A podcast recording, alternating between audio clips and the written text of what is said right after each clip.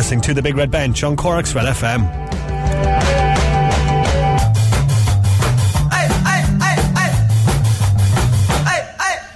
And ladies and gentlemen, introducing. Gonna milk this now for all it's worth, right?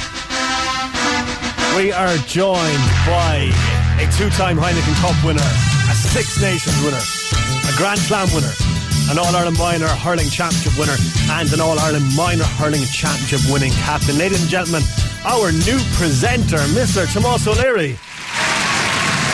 Hey Rory, how are you? Was that big enough? Do I expect that every week now? Is that alright? It's probably not going to happen every week.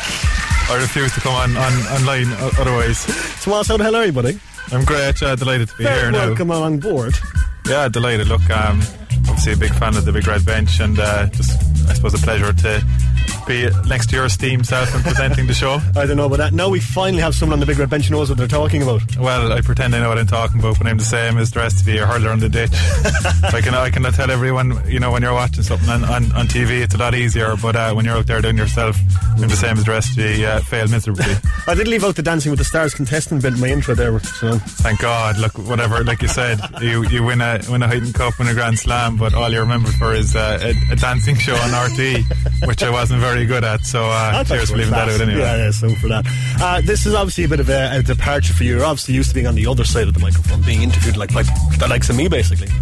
Yeah, no, look, um, I suppose I've got, got a lot of experience being on the other side of the mic. So, um, look, I've really enjoyed that aspect of it, um, particularly the radio side of things. So, it's going to be great. Like you said, a new venture. Um, I suppose a new, uh, a new kind of site for me, what it's like to be on the other side of the mic and try and ask some, some decent, pertinent questions. So, yeah, I'm really looking forward to it, and hopefully you'll be able to guide me along the way. Well, do my best anyway. But if any questions for Tomas, get them in 086 8104 106, or you can tweet us as well at Big Red Bench. All right, we have a lot to discuss. As I mentioned, we're going to have reaction from Nemo up uh, next. But first, uh, Tomas making his debut. First job today, getting us through all today's action. So we'll start obviously with uh, with disappointment for Nemo Rangers in today's AIB Club Football Championship semi-final. Cork champions were beaten by holders Corofin of Galway, 110 to 7 points is how it finished there in Ennis. Corofin will now look to make it three in a row of All-Ireland titles against Ulster champions Kilcoo, who defeated Dublin champions Ballyboden St Enda's on a scoreline of 2-8 to 11 points. Yeah, I watched that Nemo game today. They weren't at the races at all at all. I mean, like, um, Corofin scoring goal after 33 seconds is obviously going to affect your, your game plan going into it. Heads dropped a little bit. I think maybe the defeat to Corofin in the All Ireland final two years ago was kind of weighing on their minds a little bit. But Corofin were excellent without getting out of second gear, you know, that kind of way. Yeah, absolutely. Like you said, you hit the nail on the head there. Like when you concede a, a goal after 30 seconds, it was a great, great goal. Great goal, yeah. Right sucker punch for Nemo. They would obviously um, try to keep the game tight, um, and obviously getting the hammering in the All Ireland Club final a couple of years ago, um, it kind of probably would have knocked their confidence. But um, look, Nemo are a fantastic club side. You know, any any club that keeps getting to All Ireland semi-finals, finals, and, and you know the history they have. You know, we can't knock them too much, and particularly you know that Corofin side is, is a special side. They're amazing. Yeah, the, football, the football they play, even in kind of conditions in January, is, is amazing. Yeah. So look, um, I think Corofin will probably go on to win it. Yeah. Although Kilcoo were pretty impressive too. You know, against First the- downside to ever being an All Ireland final, apparently. Yeah, looking obviously, you know, getting a bit of help by Mickey Hart as well, so you can see that influence. Um, you know, they were a very well set up team, and they Mm. got a couple of couple of good goals. So um, look, they'll put up the Corofin all right, but you have to fancy the Yeah, Galway big champion. time, yeah. We'll discuss that a little bit more. We'll hear from Andy Mo's Paul O'Donovan, and we'll have some reaction from the Corofin lads a little bit later on. Yeah, and look, East Cork side, Father O'Neill's have booked their place in the AIB All Ireland Intermediate Hurling Club Championship final. The Cork side have beaten Tooreen this afternoon, 19 points to 112. They'll now face Tullaroan Kilkenny in the final after they defeated Naomh Eanna by 15 points, 320 to 14 points. Yeah, and that was a great win today for Father O'Neill's, considering they had to play most of the game with 13 men after two red cards early in the second half. We'll talk to our reporter Kevin Egan uh, about that a little bit later on. But to be down to 13, to book the place in the All Ireland final, incredible achievement. Yeah, absolutely. And look, they're following on, I guess, um, from Charleville last year, reaching the final two. And um, look, that kind of augurs well for the strength of Cork hurling. Um, I suppose in the senior senior sides have all failed Middlesbury in the Munster Championship, but our intermediate and junior sides um, seem to be going very well. So um, yeah, you'd expect them to, to put up the on in the final. Yeah, fingers crossed now. And then Cork under 20 footballers were in action this afternoon. Rebels took on Kerry in the John Kearns Cup in Tralee and it finished with victory for the Rebels they won by just a single point after an excellent second half fight back from the Kingdom. Cork 119, Kerry 312 is how to finish there. And Cork will play Galway next weekend. Yeah, fantastic to see Cork football at all levels really starting to, to, to rise. I mean, like we, we, as we mentioned, the footballers into the McGrath Cup final, they had a big win over Kerry, albeit they're under 20s last week. So it's great to see Cork football getting that rise, I think. Absolutely. Look, I suppose we've been uh, quite a few years in the doldrums, and there's been a lot of negativity, really, around the footballers, especially. Mm. Um, and I suppose um, you know the re- recent minor success, underage successes, um, augur well, and you know the the setup this this year as well. You know, Cian O'Neill coming on board for the seniors. Yeah. Um, you know, there's a bit of excitement and positivity around Cork football, which I think is great because you know yourself, if you're in a negative environment, um, mm. it's not a nice place to be. So especially after relegation last year. Yeah, exactly. And look, they, while I suppose they win many competitive games in, in, the championship, you know the the performances were great, and they're probably one of the better sides mm. to take on the likes of Dublin. I know they were well beaten in the end, but um, the style of football that they, they tried to be implemented as well was positive. Yeah. So yeah, hopefully I think, big yeah, year for Cork football. Fingers crossed we'll be in Croke Park this year. Yeah, well, fingers crossed into the Super 8s again. Yeah, probably. Yeah. So an FA Cup uh, round um, has obviously kicked off with, with over 20 ties um, taking place, and Cork's Adam Idah is the man making all the headlines. The former College Corinthians striker scored a hat trick um, in Norwich's 4 2 win over Preston North End. That was absolutely incredible today. We saw two of his goals. I just saw his penalty there as well, but the first goal was a great goal into the bottom right hand corner. The second goal in particular was fantastic. The goalkeeper made a mess coming out to clear the ball, drops Adam 40 yards out. He stops it with his right foot, lobs it over the keeper who was in no man's land from 40 yards into the bottom corner, or into the net, I should say. Um, what a way to make you like I know he made his debut against Crystal Palace uh, earlier on in the week, but your first start to grab a hat trick. And Mick McCarthy was very, very impressed as well, I believe. So augurs very, very well from. Hard not to be impressed with that, to be fair. And mm. look, I suppose uh, with I suppose our, our problems, Ireland's problems up front at the moment, and yeah. lack of goals after Robbie Keane. Yeah, well, exactly. but um, he'll probably start coming into the conversation along with Troy mm. Parrott as, as the next big thing. But um, yeah, great to see you know a young fella being so composed, and I think it's he's Norwich's youngest ever uh, hat trick hat trick scorer. Mm. So um, look, good good for Mick McCarthy ahead of the playoffs next mm. year for to maybe have another option. He looks like a serious player. Yeah, cool as a breeze as well. A very proud day for his club, College Corinthians as well. Congratulations to everyone there at Corinthians. A very very proud moment for them. And earlier on today as well, Brian Barry Murphy's Rochdale finished one all against Newcastle United, so they'll go to replay in St James's mm. Park. Um, elsewhere today, last year's beaten finalist Watford threw a 3 0 lead to finish 3 all with Tranmere Rovers at Vicarage Road. And uh, this evening, the holders Man City host Port Port Vale. Um, the, and one apiece there now at the moment. Uh, City had gone ahead, but Tom Pope has just equalised uh, for Port Vale. 37 minutes there on the clock at the Etihad Stadium and uh, it's nil all Wolverhampton Wanderers and, and, Manchester United as well currently.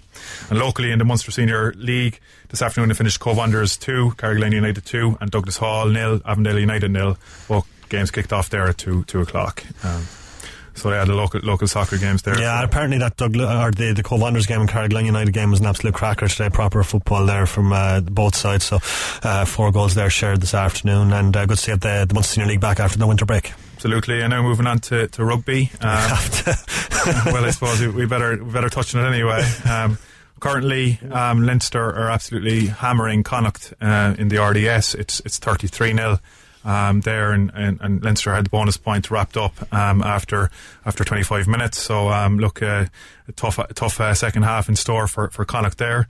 Um, obviously, Leinster have won all their nine games mm. in the competition so far, and in, in this conference. And yeah. look, it's it's it's more the same. You thought you thought it might be a bit close. You thought, oh, maybe Leinster 15, 20 points, but obviously, like Connacht's keeping the score down now is going to be their biggest concern in the second yeah, half. Leinster a machine. Um, look, um, they they seem to pick a new team every weekend, and Leo Cullen and Stuart Lancaster have have um, you know just got this unbelievable brand of, of football, and um, mm. they, they, have so many options, whatever position. So yeah, a tough tough afternoon in the office for for Connacht.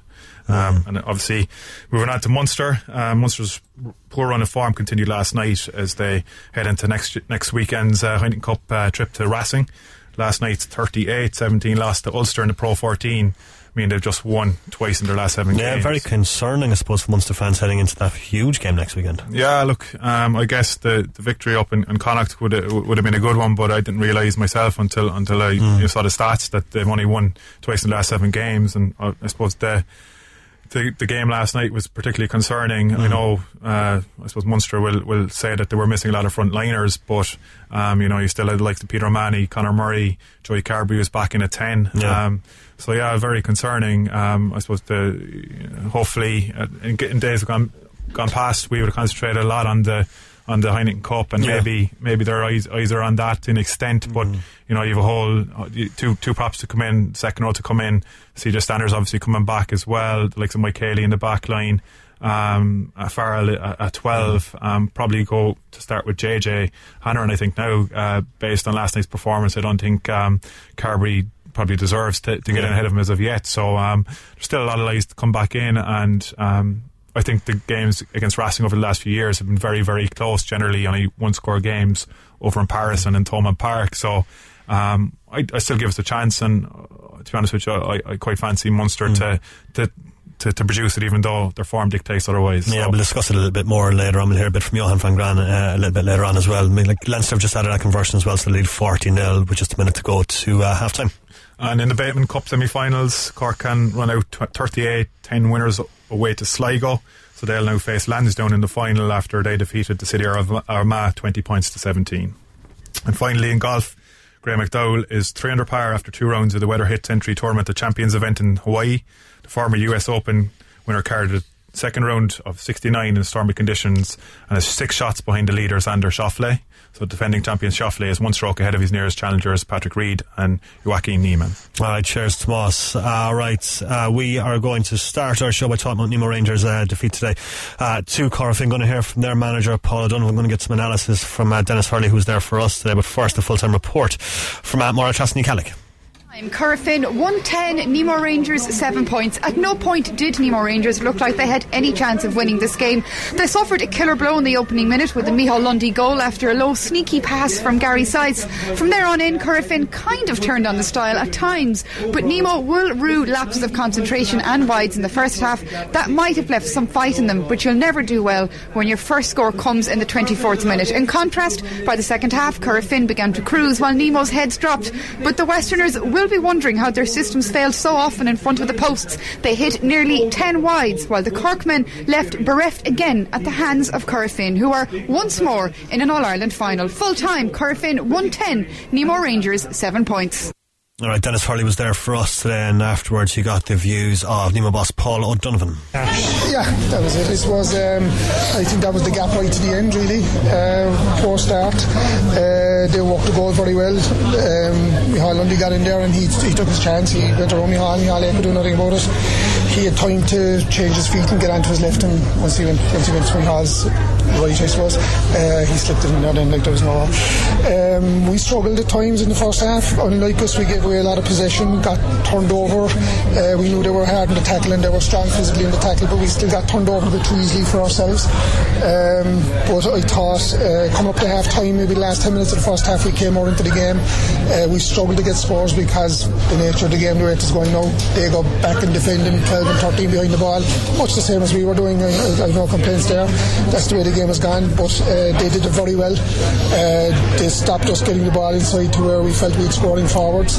Uh, I'd say the breeze was was a slight breeze there, probably favouring them in the first half, so it was a bit more difficult to get the scores for us.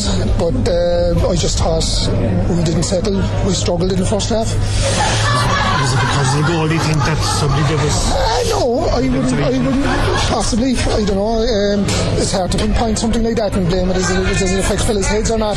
But definitely the amount of possession we gave away, the amount of like hand passes straight to them, kick passes straight to them, and they're a team that when they turn you over in the middle third, four or five and come at you very quickly. So and we knew that coming into the game. We spoke about it, but uh, they, I, I thought we did well to contain them. The amount of ball we gave gave away to them in the first half. I thought the second half then we played better. We had chances. We four or five wides there were two feet either side of the post, and we needed to convert everything if we were to, if we to come back into it. Um, a goal shot near the end, but it wasn't it wasn't a goal chance near the end. But it was. Uh, I think we just had an off day as a, as a straight out, and. Uh, we just have to go back to the drawing board. If we want to get to Croke Park and win in Croke Park, we'll have to match those like the end of the level, sorry, the end of the level above us, Uh, not today. I didn't think there was that much of a gap between the teams today. If you took the goal out of it, and if you if you said we converted, oh, well, we ten wides. yeah. Uh, if, you, if you converted five of those, you're looking at a very even game then. Yeah. You know, so and that's easy to say things like that now, but um, I think uh, we were close to them today than we probably ever get credit for. You know. Did you enforce errors, Paul? Does that come, do you think, just from the fact that they're they're building a lead and just getting further away and fellas feel a bit more pressure and, kind of snatch at things a bit?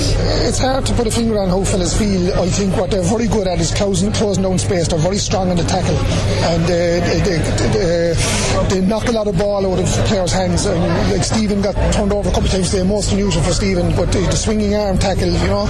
Um, I thought the referee left a lot of stuff go, but he left to go for both sides. You know, I have no complaint to that. I mind Rambo referee as long as he's he does what he does to one side, he does to the other. I thought he left a lot of tackling go, which is fine. We we got we tackle, they tackle. I no problem with that. But it was that nature that game then, and their tackling was better than ours in the first half. Is there any period of the game where you felt you were coming back to them? I did. I thought with, with ten minutes to go, we did, was it uh, was it five? We were down to five. Yeah, they were down to five, and I said we needed a goal.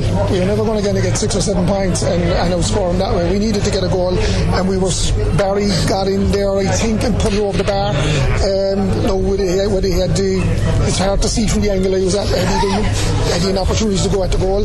Um, I don't think we created many more goal opportunities in the second half, but we certainly needed to take them. Uh, but like uh, Alan dropped one into keeper's hand, Kieran Histon kicked, kicked one wide, my James McDermott kicked one wide. Uh, you know, little things like that. We needed everything to go over. Mark Cronin start the second half, scoring those all year for fun. Yeah, it's Paul O'Donovan there of Nemo Rangers uh, speaking after their defeat today to Corofin. Half time at the RDS, Tomas. Yeah, and look, as we said, Leinster are absolutely hammering Connacht. It's it's a point a minute, so 40 points to, to nil at half time. Uh, I mean, like when you're that far ahead in the second half, then do you consciously take the foot off the gas? Do the coaches tell you to take the foot off the gas, or how does it work? Uh, coaches tell you not to take the foot off the gas, but uh, I suppose human nature. Um, I sort probably would have, and I suppose as a squad back in the day, we probably would have. But Yeah. that's probably what makes this Leinster team different. They are is- relentless. Yeah, and they're genuinely playing for places. There is a genuine competition for places, which isn't in every squad. So the lads are trying to whether they're trying to break into the to the the twenty three man squad or whether they're trying to break into the starting team. Um, so like if they if they drop their performance, they won't be picked. So um, that kind of fear of, of, of failure really Yeah. drives that team. So yeah, look, they'll they'll be coming out and trying to put another 30, 40 points in the second half. Watching some of the replays there, the tries they scored in the first half, they're decimating that Connacht team. Yeah, look, it's a tough place to be for Connacht. Um, you know, you know, whatever happens, you're you're you're on the, I suppose, on, on the wrong end of a hammering. Um, and I suppose the coaches will be trying to motivate them or, or trying to grasp at straws, really. So um, they'll try and just obviously eliminate Yeah. or uh, as many errors as possible. Try and I suppose damage limitation, but and maybe try and get over the line themselves. But yeah, a tough place for Connacht at the moment. On the other side of the coin, have you, have you ever been on a, the, the, side of a, a hammering of that, like, you know? Yeah, well, not, not, not I suppose, yeah, when playing with Ireland against Yeah. New Zealand. Getting we well beaten, like. Got absolutely flaked a few times, and it, it is, it's very tough to, to get motivation. Yeah. Um, and then kind of mistakes compound themselves, and you're trying too hard. You have to push the envelope out. Yeah, yeah. Try things that you, I suppose, in ordinarily wouldn't try. Um, and then with the pressure of, of chasing tries, chasing points, you kind of make mistakes, and, and, and the other team will, will capitalise Mm. Yeah. on that. So yeah, it's a tough place to be. No win situation, basically, Um, literally. Yeah, exactly. Um, so look, it's it's not a nice place to be, and um, look, it's going to be more of the same in the second half. All right, approaching half time. Uh, there's five FA Cup ties uh, taking place uh, this evening, all kicking off at uh, 5.31. And uh, the holders Man City back uh, ahead to us. Yeah, Aguero just scored uh, a goal to put him two two one up against Port Vale, um, and in the other ones, a half time there, it's it's Wolves nil, Manchester United nil, uh, Leicester City are leading. Wigan Athletic two goals to nil, uh, Fleetwood Town and Portsmouth is is goalless as well, coming up to half time. And Bournemouth lead 1 0 uh, at home to Luton Town, so that's that's how it currently sits in the FA Cup. All right, going to hear now from uh, Dennis Hurley, who was covering uh, the Nemo Corofin game for us today. All right, we're joined on the line now to discuss the game by uh, Dennis Hurley, who was in Ennis today. And Dennis, that just wasn't Nemo's day; they never got going. No, absolutely not, Rory. Um, like Nemo hadn't conceded a goal in six games before this, and then Micheál Lundy gets a goal after 33 seconds for Corofin, and they, they led from there. And Nemo just, like you said, just couldn't get going. Um, it was kind of, you know, unforced errors, uncharacteristic errors from them. and uh, you know they were seven points down before they managed to get on the scoreboard, and even even at that early stage, you know it was looking like a tall order that they would overturn it in the second half. Bit of an improvement back to five points, but a goal always looked necessary to get back into it. And Corofin didn't actually have the best day attacking wise, but they defended solidly enough that Nemo didn't get any real chances. Yeah, certainly so. Um, Nemo looked nervous, as you say, uncharacteristic errors from them. I suppose the goal after 33 seconds is going to kind of change your game plan and kind of. Yeah, ab- absolutely. I suppose it's like Mike Tyson said, you know, everyone has a plan till they get punched in the face. and, you know, Nemo obviously would have been looking to come out and atone for how the final went two years ago. And, you know, when when you can see the goal like that so early, it, it does kind of it, it does knock you back on your feet a bit. Theoretically, there's no reason why it should, but when you're out in the pitch against a team that have won the last two Club All Irelands, it just brings a, a, bit of you know it brings a bit of doubt into your head, and you kind of just get a bit a bit frantic. And you know, Corofin, they had that good start. They were able to just add the point, to build up the score, and you know, th- th- there's no better team at holding on to a lead like that. Yeah, because they sat very deep after that goal as well, invited Nemo onto them, but Nemo just didn't have any ideas on how to break them down.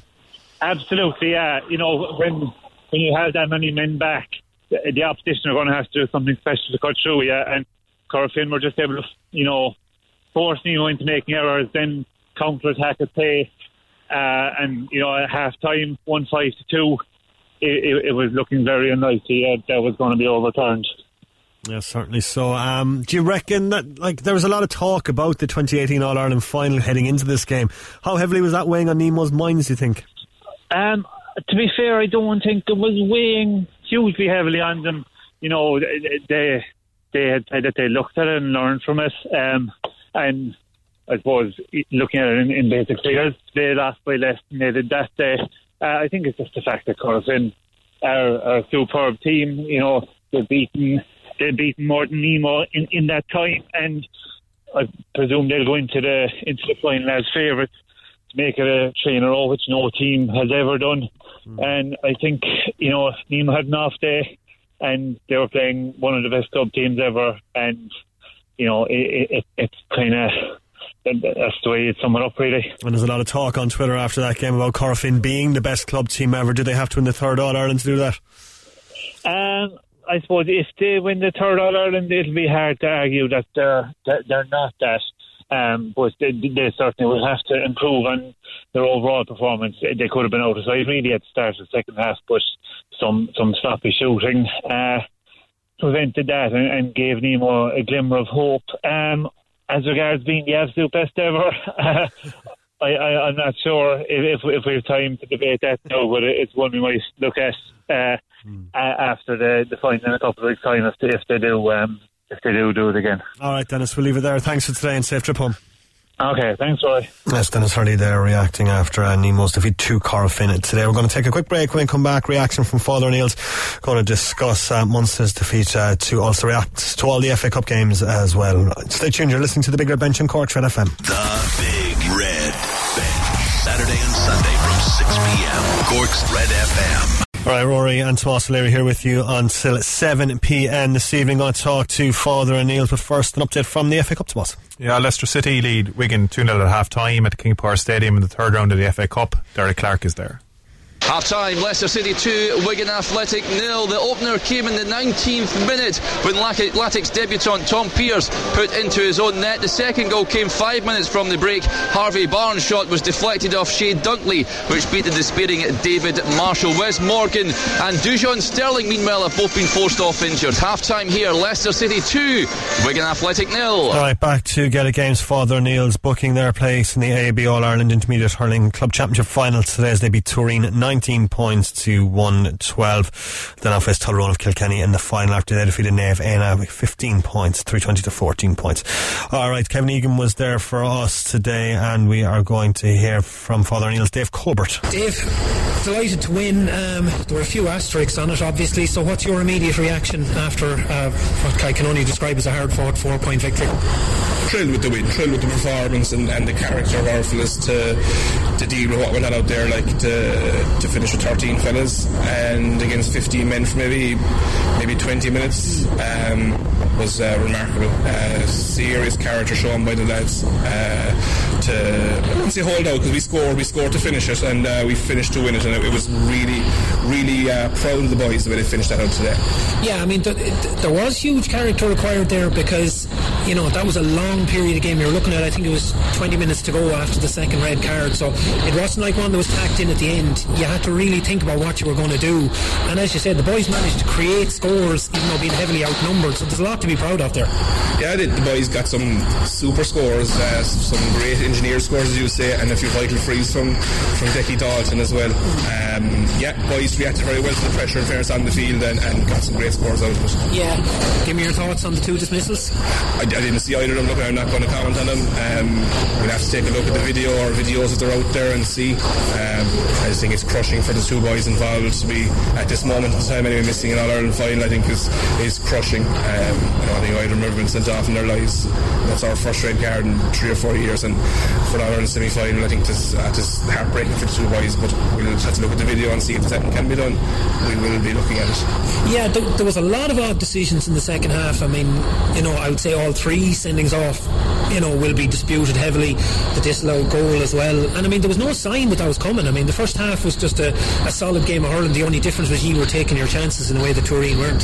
Yeah, it was a good clean game. I think two two teams know to hurl. There's, there's no no of that. Look, we're not going to count referee's decision because there's no point. Um, it's what's done is done, and we just have to get on now and and, uh, and prepare our best and be ready for the Ireland final. That's what we have to do. Yeah, yeah. Talk to me about the build-up coming into this game because, like, I mean, from an outsider looking in, I'm neutral to the two. I would have said Tooreen had a very good chance in this game, and yet that wasn't how it was widely perceived. You had bookmakers making a one to four and that kind of thing. Was that difficult for you to deal with, or not to let that seep into the camp? Not a bit, no, no. Like we we faced those kind of crazy, stupid odds all year. Um, it doesn't get to our fellas in the slightest. Um, I saw Tooreen in the Connacht final. I'm very impressed with them. They're a super hurling team.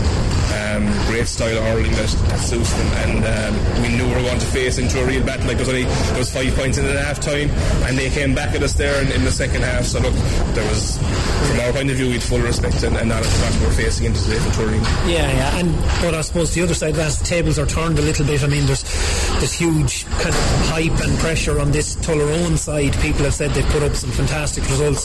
They had another big win again today.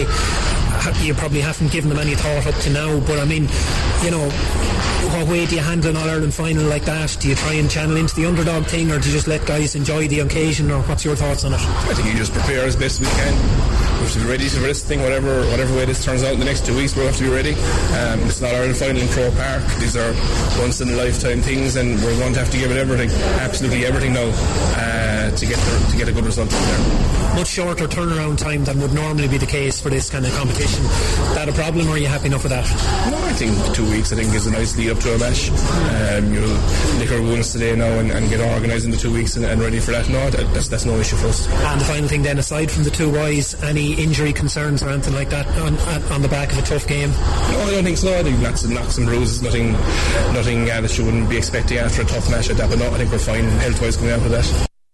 You're listening to the Big Red Bench on Cork. So FM, that's Dave Colbert there of Father O'Neill speaking after uh, today's win over Tooreen. We'll get the reaction from the Tooreen camp uh, in a bit. But first, most another halftime report from the FA Cup. Yeah, Wolves and Manchester United. Wolves and Manchester United are tied at nil all in Molyneux at the third round of the FA Cup, and Alex Winter is there. Half time, Wolves nil, Man United nil. United growing into the half as it went on, but it was Wolves who started much the brighter and had the best chance of the game so far with Matt Doherty picking up a flicked header from a corner at the far post. His right foot shot on the volley, tremendously saved by Sergio Romero in the Man United goal at point blank range, palming the ball away with his right hand. Also, Ruben Neves with a shot from 25 yards that flew narrowly over the bar for the home side. But the visitors, as I say, growing into the game, a shout for a penalty when Brandon Williams went down under a challenge from Leander Dendoncker, ruled out by the referee and then VAR. And then Daniel James firing a right foot shot wide from the top of the penalty area that drifted past John Ruddy's right hand post. Half time, Wolves nil, Man United nil. Yeah, so still scoreless there at the break. Uh, Manu between Wolves and uh, Manchester. You know, we were just discussing there, Tomas, while that report was going on, that you know you should go for Pochettino. Yeah, I think so. Look, I'm I'm actually a Spurs fan. Um, Sorry and yeah, we all have our problems, don't we? Um, so, like, obviously, I was very disappointed to see him go. I think he did an unbelievable job at Mm. Spurs. Look, getting to Champions uh, League final Without spending and- much money Yeah, exactly. He's built a, a, a great side. Um, I think um, United obviously have changed managers a hell of a lot over the last few years, and probably that bit of loyalty um, to to Solskjaer, especially Yeah. given that he was uh, uh, probably a, a, the superstar, super sub for a lot of years, is is kind of maybe uh, blinding their, their decision at the moment. Yeah. But when you have a, a manager like Pochettino, you're looking to sign some top class players. He'd automatically bring those to the club, maybe Yeah. attract a few of the top class Spurs players. So I think it's it's a no brainer, um, and I think United will be lucky to get him. Yeah, Harry Kane and a Manchester United sure to be something very, very interesting indeed. All right, going to hear now from uh, Tooreen. We're going to hear from uh, their manager Paul Hunt. Um, albeit up against great Cork side, but we felt we played, like we, we asked them questions, but unfortunately in the first half, you know, we had a lot of possession and didn't make enough use of it really in the first half, you know. Um, you know, wrong wrong shot, shot, shot selection and, um, you know, it's just some bad wides and um, our backs were holding in fairly well, but up the other side we just weren't getting enough scores for the possession we had. And second half then with the sendings off, one way, as, as it just happens sometimes, there's nearly a disadvantage, you know.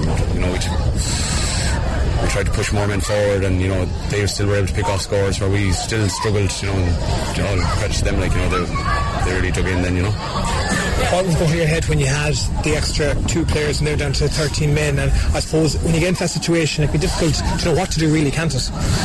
Yeah, um, it can be. Yeah, look, initially we, we pushed we pushed men up like we, we were, you know, we pushed first one man up and then a second man up. Like you know, we tried to take the game to them. Like you know, but to be fair to them, they dropped more men back and we couldn't break their line down. Like you know, and you know, we to work hard for everything we got. Um, they really started working then, and and again then when they had more space down this side, then they were still able to pick off a score. And you know, every second time they came down, where again we struggled probably to get to get the scores, get enough scores. You know, even with the goal. You know. And then you're sent off for Kenny Feeney. Um, that came at, at a real tough time as well because you're really on top. You got the sense that a goal wasn't too far away. Obviously, a disallowed goal as well. Sometimes sure that you're not best pleased with. Yeah, no, I. Um, yeah, that was that was disappointing because we were just coming coming at a bit, I suppose, you know, and to, to lose a man, but you know, the referee, I suppose, is always going to look for an opportunity to, to maybe try and even it up, you know. But I did, you know, I know the, the old manager saying I didn't see it, but I, I honestly didn't. It was up in the corner, but I, I don't think there was much in it. But you know, one of their lads is probably unlucky too to be sent off. So, um, you know, that's going to happen in games, you know. But Overall, it must be really difficult for these lads. But when they look back, I know it's easy to say it now, Paul, but they'll be so proud of what they've achieved again. Yeah, there will be. Yeah, it's, it's massive, you know, and you know more than two years ago. But we really felt today was was, was an opportunity to, to go a step further, and you know that's the way we've seen it. We didn't see it as a bonus, maybe like we did two years ago. We've seen it as a. That's, that's the most disappointing thing that we knew and we believed we could win it, and just maybe not to play to the top of our game today, and you know the way the game went. So that's the most disappointing thing, you know. Is Yeah, it's Tooreen's Paul Hunt there uh, speaking uh, to Kevin Egan, who uh, was reporting on the game for us, and I got a chance to speak to Kevin um, not long after the match finished. All right, we're joined on the line to discuss that game by Kevin Egan, who's there for us this afternoon. Uh, Kevin, Father O'Neill's into the final. They, they have to be happy with that. How did they play today? Uh, they played quite well. There's no getting away from it. Um, I looked at kind of how people perceived this game before the start. I cover a lot of um, the Connacht intermediate hurling scene, the Mayo, Roscommon, those kind of places. Tooreen were a very, very strong side, and Father O'Neill's, I would say, overall, in general play, there wasn't an awful lot between the sides, but accuracy, efficiency was a huge deal today. Tooreen ended the game with 13 wides and two shots off the post on top of that. Uh, I think Father O'Neill's final tally was eight wides, of which a couple of those were kind of long passes that, you know, wouldn't necessarily go down as shots on goal. So really efficiency was just an absolutely huge factor. Um, then on top of that, obviously there was a huge test of character. Ten points to five up at half time. As I said, that was all about taking their chances. But then you had the two red cards, two very controversial red cards at the start of the second half for Mark O'Keefe and Billy Dunn. That put a huge amount of pressure on the defence. And you have to say they really, really stood up to the challenge. They had an excellent performance. Dan Harrington was superb at centre back. Uh, Podge Butler, Jeremy Millerick, outstanding in the full back line. Got some great clearances. Mike Millerick as well. No reason to leave him out. He was also very, very good. So you'd have to say they held off well. They um, they got one crucial lucky break. There was a very controversial uh, decision to disallow a Tooreen goal with about 10 minutes to play. Uh, Kenny Feeney, the full forward, anyone who follows kind of lower tier hurling will know his name from being a long time soldier with Mayo hurling. He caught a long ball. He lost his hurl in the challenge and gave a football style hand pass across to Sean Regan, and he rifled the ball into the net. Referee disallowed it. Um, so that was that was a hotly disputed incident. Feeney himself did get on the score sheet with a goal at the end, but you'd have to say, even when they were down to 13 men, Father O'Neill did an excellent job at creating space up front, at winning kind of one on one battles or even one on two battles to get shots away.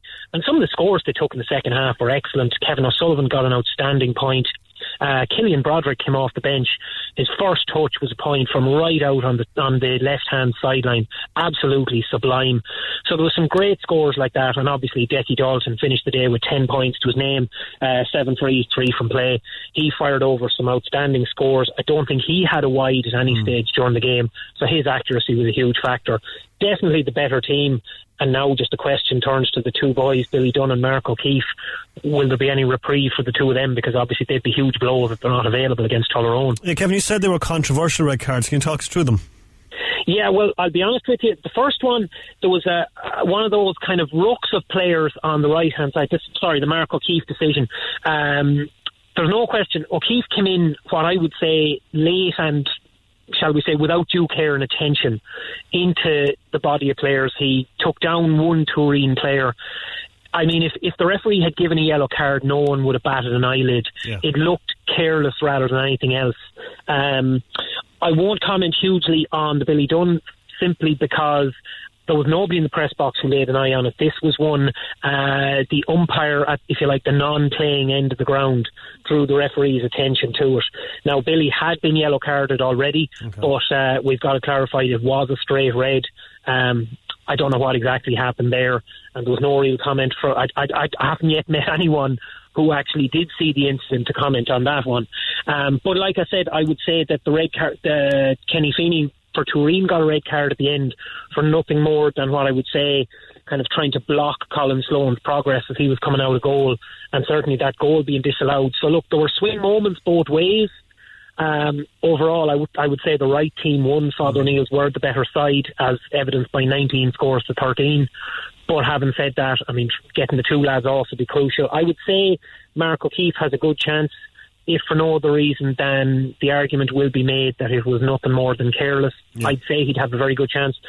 Given that there probably won't even have been cameras on whatever happened yeah. at the in the full forward line with the Billy Dunn incident. That might be a little bit more difficult to overturn, I'd imagine. But that's only my speculation.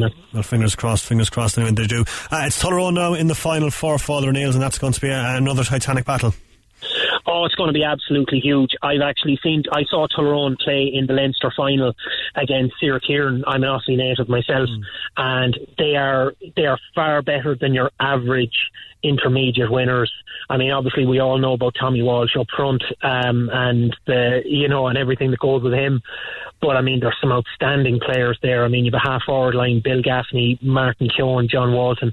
There's great scores in that Tullaroan forward line, and they are absolute demons when it comes to ruck ball that hard, dirty ball stuff. There's absolutely no airs and graces about them. They'll go down in the trenches and they'll fight you for absolutely everything.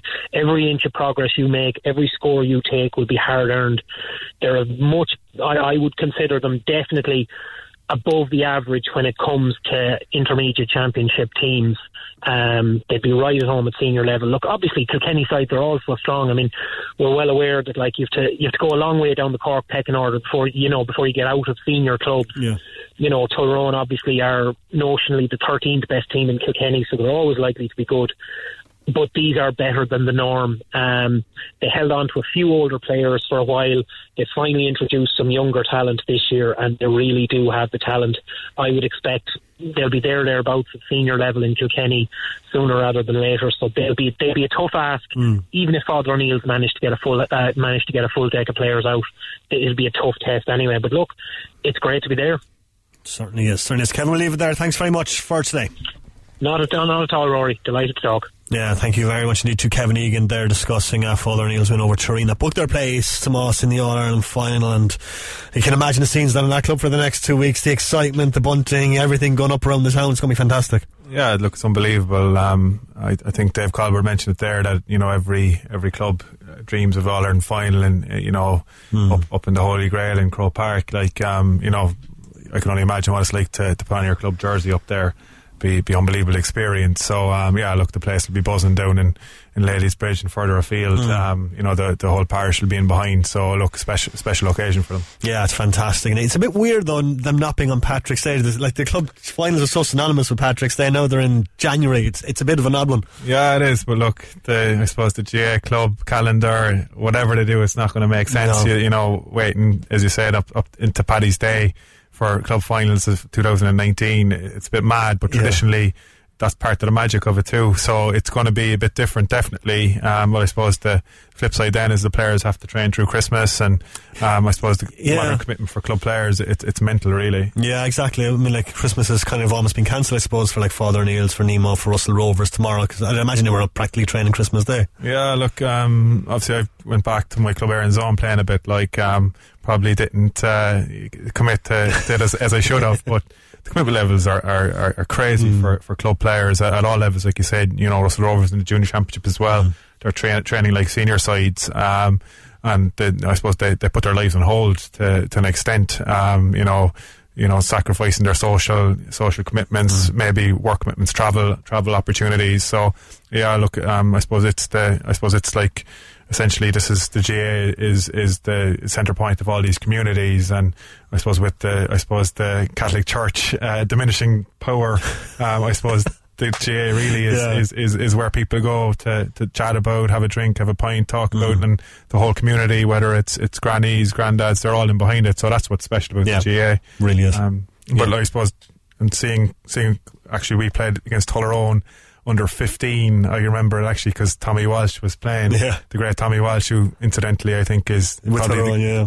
greatest hurler that ever played. He got an all star in the back, midfield, and the forward line, which I don't think will ever be yeah. uh, will, will ever be done again. Um, yeah, I remember um, actually I was midfield that day. I was playing the forward line for whatever reason. I was midfield, and Tommy was midfield too. And uh, look, he, he was an unbelievable hurler. Um, he, he obviously roasted roasted me, and then I kind of went on to mark him in the uh, 2000, I think, semi final. Yeah. And he roasted me again that day, but um, so I think he's playing full forward now for Yeah. Tullaroan or corner forward. I think two or three of his brothers on the side. So it'll be interesting to see whether Father O'Neill's can, can contain him. But look, special time for the club. Yeah, certainly is. Congratulations to everyone. It's uh, going to be very, very special indeed. And a special uh, best luck as well to Russell Rovers who play tomorrow against Micheál Breathnach's. We'll have reaction from that game on tomorrow evening show from 6. Leinster, in the meantime, have extended their lead, but maybe to foot off the gas a little bit, Tomas. Yeah, Garry Ringrose uh, just added a try um, about five minutes ago, so it's currently forty-seven 0 um, But yeah, look, it's it's it's it's it's the scoring rate isn't as uh, aggressive as the first half, and, and Connacht are actually looking to get over the line, uh, look to be held up um, with a pick and go there. But uh, look, I suppose if we said, it's human nature that you know they can't maintain that that forty point, uh, uh, I suppose, uh, point per minute uh, ratio. But um, look. Looks like Connacht have kind of wrestled a bit of the momentum anyway. All right, going to look back on uh, Munster's defeats uh, last night to Ulster. Munster surrendering top spot in Conference B of the Pro 14. Ulster running in five tries in a 38-17 win over Munster at the uh, the Kingspan Stadium last night. It's uh, just two wins and seven now for Munster as they head into the Champions Cup against Racing next week. Uh, Munster head coach Johann van Graan spoke on eir Sport afterwards. Yeah, you could say it's a lack of consistency in selection, but that's not good enough for Munster. And unfortunately, we were beaten by a better side today. And is the mood in the changing room then? Do the players feeling it, obviously? Yeah, look, every time they, they lose in a Munster jersey, they feel it, but you know, that performance wasn't good enough. And obviously now with the Racing game next week being such a pivotal game in Europe, how do you pick the players up? Well, we've got a, a nine day turnaround, which gives us a, a bit of time, and you know, we'll get some guys back on, on Monday, but uh, now we'll have to first review this game, and now we've got to step up. Johan doesn't sound happy there at all at all. does he? He's not even trying to hide it. Yeah, no, to be fair, and he's normally uh, it doesn't give too much away. Yeah. Um, You can hear the annoyance in his voice though. absolutely, and it's good good to hear. Um, and look, after they went seven 0 up in, in that Mm. game. Looked looked to be in a decent position, and uh, obviously got three points just before half time. But I think they conceded. It was 30, 38-3 um, after they scored their first seven points, um, and Ulster really kind of dominated in terms of uh, possession and physicality. Mm-hmm. Um, and it was worrying as well. Look, uh, for the first 20, 25 minutes, Ulster set piece was kind of malfunctioning in terms of their line out. Um, but yeah, it was definitely, uh, I I suppose, a, a comprehensive defeat. Mm. Um, I, was, I have been impressed by, by what Dan McFarland is doing in, in Ulster. Um, and obviously, John Cooney scored again last night. Um, Henderson seems to be uh, really kind of coming back into form. Um, Herring um, has taken over, obviously, from best at hooker, and it looks fantastic. And in the back line, you know, um, obviously, Stockdale is there, um, and, and, and the other backs along with that are, are, are causing problems. So they're going well, but conversely, obviously, very worrying, as you said, two, Mm. two wins from seven for Munster um, coming into the Heineken Cup next week. But I do think that the game over in Racing, uh, a must-win game, will focus the mind. Obviously, his plans, I suppose, for the Christmas period were hampered over the, the IRFU's kind of missive that, like, the, the World Cup players had to have two consecutive weeks rest. Yeah, look, it's something I guess that, that the player player welfare system has brought in, and I suppose Joe Schmidt's um, management style, he really promoted it. But um, and I, uh, I the read, players must have been frustrated, though, I'd imagine, were they?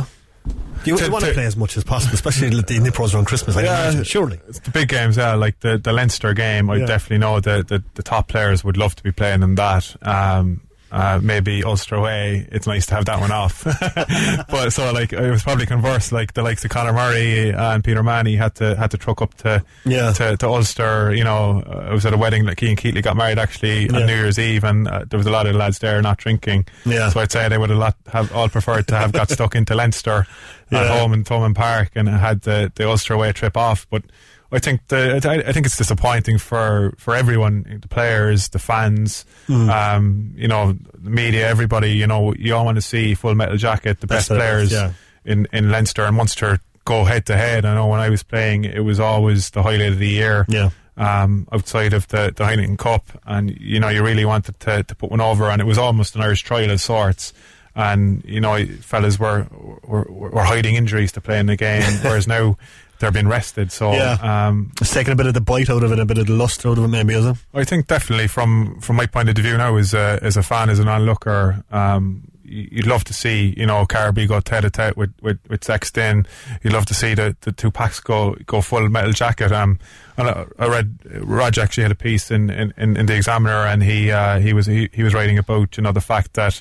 Um, a lot of these Leinster Leinster players and, and, and Munster players haven't been exposed to that, I suppose, hostile environment of an interpro, Mm. where you're going, um, you, you're going head on with your. You your used to kill each other back in the day, didn't you? yeah, absolutely. Look, you absolutely kick, you know, the, the, the, the shades of whatever Yeah, out, out of, out of each other. Yeah, um, and you know, you almost hate them. Um, I know it's a strong word, but Mm. we kind of did hate Leinster as as a as a whole. You know, the what what they stood for and what we stood for, and they hated us, and that was great. Mm. But then once you get into Irish camp. You know, you're you're you're your best mates again, and, and it's all forgotten about. But that rivalry, I think, was special. And you know, I remember you know, particularly, I suppose, the old Lansdowne Road, where it was the European semi final and uh, Leinster were supposed to be at home. And I remember going out that day and Munster took it over. It was like three of red, quarters, yeah. probably more, Brilliant. sea of red. And I think the Leinster lads were taken aback and just gave us such a lift. And those days were special. And fortunately, they, for whatever reason, they, they seem to be diluted now. Yeah, it's a disappointment. I have always been amazed by Munster fans' ability to get tickets from out of nowhere. Yeah, it's mad. I think mental. they were probably signing up to to, to, The to the Leinster. Fans Board, Supporters Club, and all this kind of thing. And actually, over in Harlequins as well, there was a big investigation. Remember when they beat Harlequins Yeah, maybe yeah. 2013 14 over there? There was a big investigation done as to how Munster fans got so many tickets. Um, so yeah, look, it, it's mad, but that's I think that probably the travel days, the away days are, are special because you see the, the Munster supporters en masse uh, take off to France, to England, wherever, and um, those days it kind of ignites the, the team as well. Now, we're going to obviously talk about the wrestling game a bit more detail next weekend, um, but heading into that game, as you say, the back of two wins from seven, uh, uh, a big defeat to Ulster last night. You, you got to be worried as a Munster fan, I guess, heading over there. Yeah, you got to be concerned. Um, I still still think it's a 50-50 game. Um, Racing they play very good brand of rugby, and look, we were probably lucky enough to to get out of Thomond Park with a draw. We could have obviously snatched it in the end with, with JJ's opportunity to drop Yeah. goal. Um, but we did probably did very well to, to get the try to, to, to draw it. Um, they, you know, the tries they got in the first half were unbelievable. Mm. So their attacking prowess, I think, is is fantastic. But they do leak points as well. Um, and like you said, you know, earlier, the games between Munster and, and Racing have been very, very close over the last three, four years. Uh, Generally, they're only kind of one score games. Um, so I don't think Munster will be intimidated or lack confidence going over there. Like I said, you know, you're going to probably have Kilcoyne and, and probably Archer or someone come into the front row. You'll have Billy Holland and Kleyn come back into the second row. Um, obviously, CJ will come back in at, at number eight. Um, and then I think JJ, with his form just, just so far this year, deserves deserves to go back in at 10. So Farrell will come in at 12 and Haley definitely come back in 15. So that's a lot of strength coming back into the starting 15. And obviously, players raising their game as well because it's the the, the, the Champions Cup. Exactly. Like they'll they'll have parked last night already. Obviously, the the video the review will be done on on Monday. Um, the learnings will be taken from that. Mm. Obviously, criticism will be dished out, but focus will be on the Racing game because look, we need to get four points. Obviously, five points if possible, um, and then that that'll essentially put us through because we should be able to take care of Ospreys at home. So look. Um, the Heineken Cup, you know, obviously Munster have a special relationship with it. Yeah. Um, the rivalry with Racing has grown over the last four or five years, so there will be no motivation needed. And look, the, the you know the quality in that Munster team. If we can get, I suppose, players like Murray back in form, um, I'd be confident, there. well, not confident, but hopeful Fingers we can get a result. yeah. Yeah, we'll preview that game uh, next weekend. Right, just before we wrap up, the Cork footballers booking their place in the McGrath Cup final uh, early in the week on Thursday night, uh, running out at 319 to 14 points winners over Tipperary. Uh, Michael Hurley with a hat trick of goals in the first half, and uh, he spoke to Dennis Hurley afterwards. Happy enough with that? Um, yeah, look, delighted I suppose. Anytime you come on to play Tipperary, you're looking for a win. Uh, I suppose, look, there's no silver heading out today though, so. But look, happy to get run out. Uh, matches be training sessions, so yeah, delighted with that. Yeah, and, and I suppose when the team that played on Sunday had done so well, I suppose the rest of you kind of feel a bit of pressure maybe to, to, to match that. Yeah, definitely. But that's I suppose that's what panels are made of. Ronan always says that like panels are made off competition.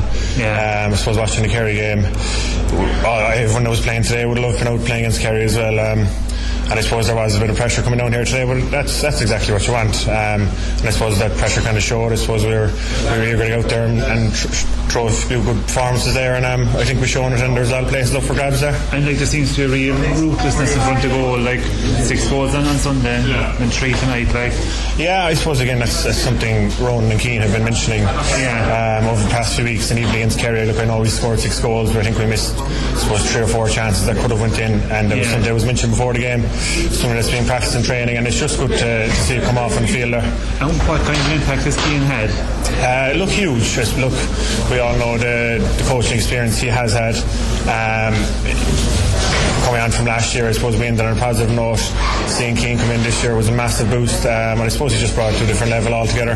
Um, but look, as I said, we're, we're not getting too excited. It's still the first week in January, so Yeah. um, all positive. So the important thing is just to carry that momentum into the, the Offaly game, like in the start of the league. Exactly. Yeah. Look, I suppose that's that's the game we're kind of targeting now.